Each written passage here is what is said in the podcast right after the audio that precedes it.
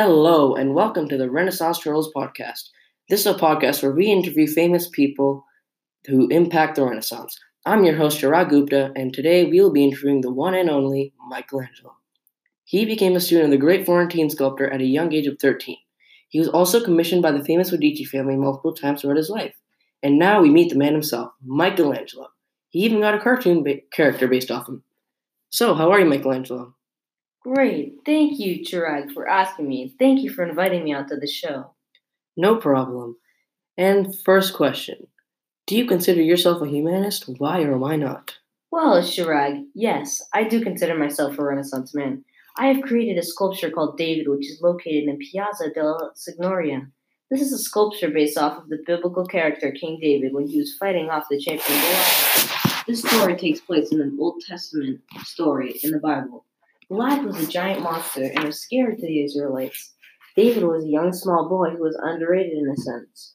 If you must say, if you must say, and he was viewed as weaker because of his physical attributes and younger age.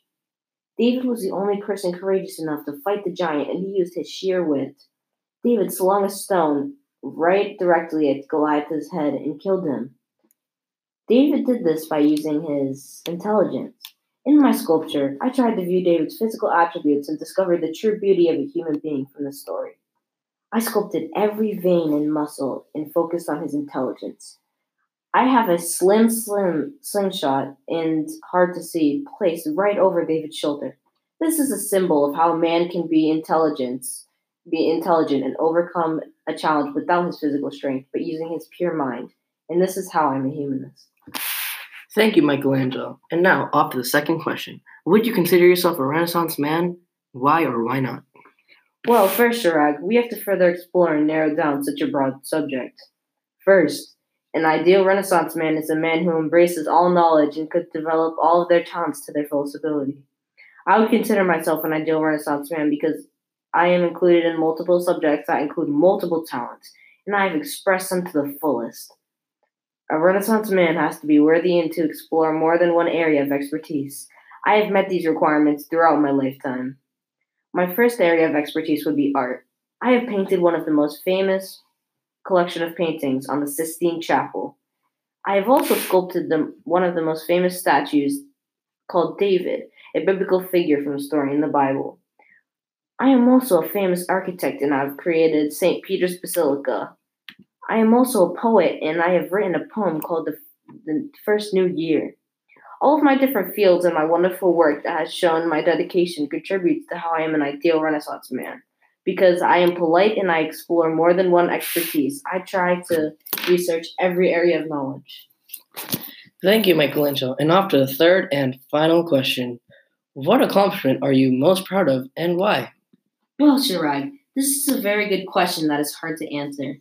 I have so many good works that I am proud of that is very hard to have cho- chosen.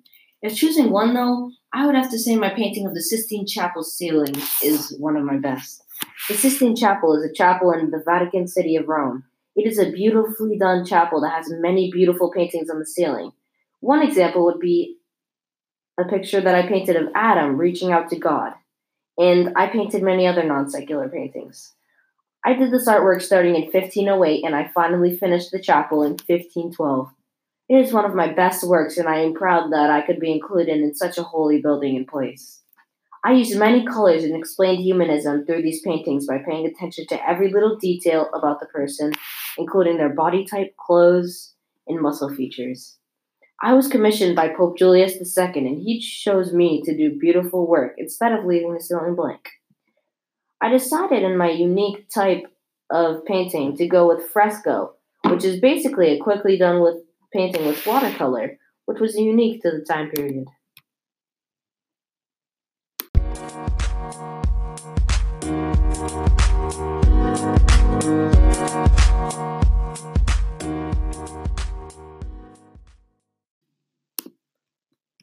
And we're back. Welcome back, listeners, to the Renaissance Girls podcast. I'm your host, Chirag Gupta, and in the second segment of our show, I'll be switching it over to Chadwick. Chadwick? Hey, Chirag, thanks, and hello, listeners. I am Chadwick Boseman, as you have heard, and today I will be interviewing Raphael.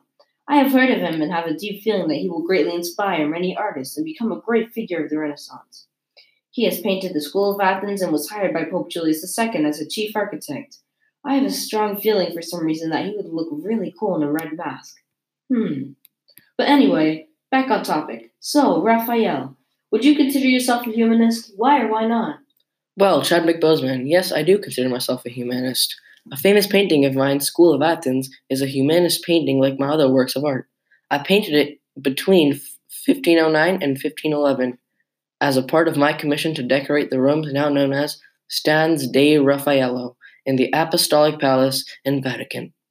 In the center of this painting are two famous philosophers, Aristotle and Plato. The, having these two philosophers in the center of my painting shows the significance of education that these humanists value. A, a way to see it is that these two philosophers gathered everyone together to learn. These two philosophers, these two different philosophers, seem to be contributing to a well-rounded education.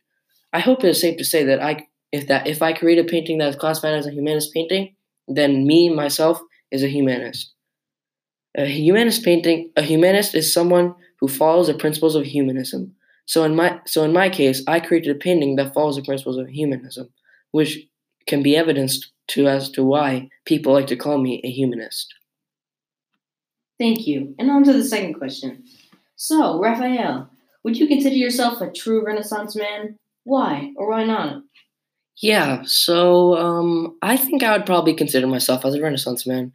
So, for the people who don't know what this is, a Renaissance man is a person with many talents or areas of knowledge. It is a person embodied with the basics of Renaissance humanism, with no limit in their cap- capacities for improvement, and led to the movement that all people should try to embrace all knowledge and develop their own capacities as fully as possible. Not to brag or anything, but a Renaissance man has many impressive qualities. They are curious, risk takers, and creative. They have perseverance, they want knowledge and new experiences. And lastly, they have excellence in intellectual, artistic, and social fields. Again, not trying to brag, but I would say that these are mostly all attributes of mine. While I may not be known for my intelligence, I have a career in painting. I take risks by making controversial paintings, such as my, one of my favorites, School of Athens. My painting, School of Athens, is known to have many meanings. I took a risk doing this. Well, I think that sums up how I am a Renaissance man. Well, thank you, Raphael. And final question What accomplishment are you most proud of and why? My proudest accomplishment would be probably, hmm, probably my School of Athens painting. I would say this because, well, it's a pretty controversial painting. I never made the painting so that it would be have one certain meaning. People think the painting is supposed to have different meanings, and they are correct. It completely summarizes the beliefs of learning during the time of the Renaissance. It unites the great thinkers and scientists of the classical and Renaissance, like like world, such as Pythagoras and Socrates, the setting depicts the Roman architecture. The people at the center of attention are Plato and Aristotle, who are also some impactful people to this world. The positions that the figures take suggest a calm atmosphere that represents the values of a Renaissance man or woman. And of course, some, there's some demonstration of technique of linear perspective. Also, a fun fact is that I painted myself in with the scientists and mathematicians. But just to put it out there, this is not only a painting, not the only painting I am proud of. I also like my other works of art, such as Galatea and the portrait of my good friend Baldassare Castiglione. Well, Raphael, thank you for your time, and I just want to say thank you also to Michelangelo and Chirag Gupta. Thank you for your time. My name's Chadwick Boseman, and see you next week on the Renaissance Turtles podcast.